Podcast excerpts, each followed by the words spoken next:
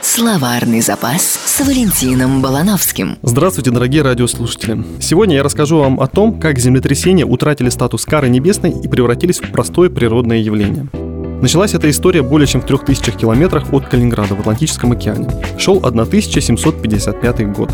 В ночь с 30 октября на 1 ноября произошла трагедия, вошедшая в историю под названием Лиссабонское землетрясение. Эпицентр толчков находился в Атлантическом океане. Из-за землетрясения и цунами за 6 минут погибли 80 тысяч человек. Лиссабон был полностью разрушен, авторшоки ощущались по всей Европе. А теперь представьте, вы живете в Европе, на дворе 1755 год, в разгаре эпоха просвещения. Наука демонстрирует головокружительные успехи, человечество уверовало в силу разума. Религиозная картина мира съежилась под натиском светского мировоззрения. И тут накануне одного из главных католических праздников, Дня всех святых, происходит нечто ужасающее и необъяснимое.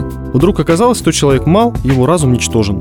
Духовенство не могло не воспользоваться шансом вернуть религии прежнее влияние и начало проповедовать о приближении конца света. Надо ли говорить, что эта версия на тот момент была самой очевидной и убедительной? Плоды просвещения повяли, паника расцвела. Жители Кёнигсберга тоже не остались в стороне от этой истерии, но им повезло жить в одно время с Кантом. Он предложил прочитать публичную лекцию о естественных, а не сверхъестественных причинах землетрясений. Собственно, из этого и родилась сейсмология. Конечно, предложенный Кантом вариант не был идеален, однако молодой философ был настолько убедителен, что граждане успокоились и вернулись к своим делам. Сооснователем сейсмологии стал португальский премьер-министр Маркиз Себастьян Дипамбал. Он собрал богатый статистический материал, который позволил установить эпицентр толчков, скорость их распространения и интенсивность авторшоков. Кстати, картина мира так до конца и не оправилась от идеологических последствий Лиссабонского землетрясения. Говорят, что именно оно знаменовало переход от эпохи просвещения к эпохе романтизма.